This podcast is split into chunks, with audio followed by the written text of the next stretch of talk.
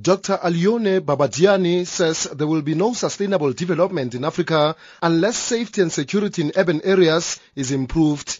This is part of Africa under severe attack because of organizations such as Boko Haram. You have heard about Boko Haram. It is something terrible. It is the nebulous that has been emerged from Nigeria, northern Nigeria, penetrated Cameroon, went to Chad, went to Niger. All these countries are under severe attack.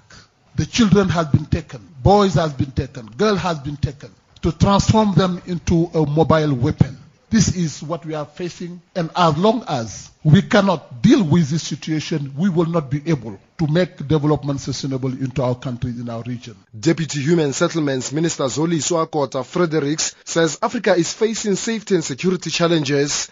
She says the continent is grappling with a poorly planned urbanization that has led to an increase in crime, violence, insecurity, especially towards the vulnerable urban dwellers. Efforts by a wide range of stakeholders who are working to increase the security and justice, enhancing safer cities and communities, is currently poorly coordinated. The reason for this has been the absence of regional knowledge management strategy or systematic approach to help connect on a continuous basis, harness existing knowledge and experience, share best practices, and identify lessons learned.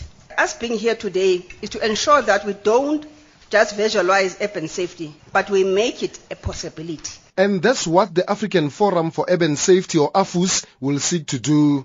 It will enable and facilitate peer-to-peer knowledge sharing and joint knowledge generation, support and collaboration. This is part of the UN Habitats Safer Cities program.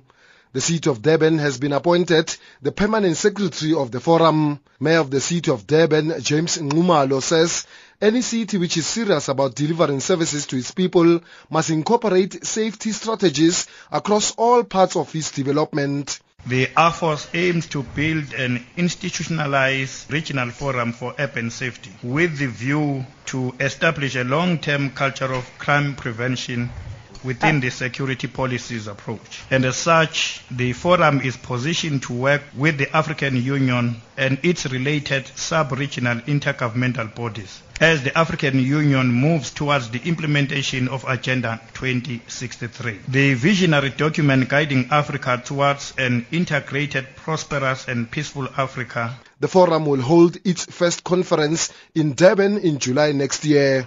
I'm Tsepo Pagani in Johannesburg.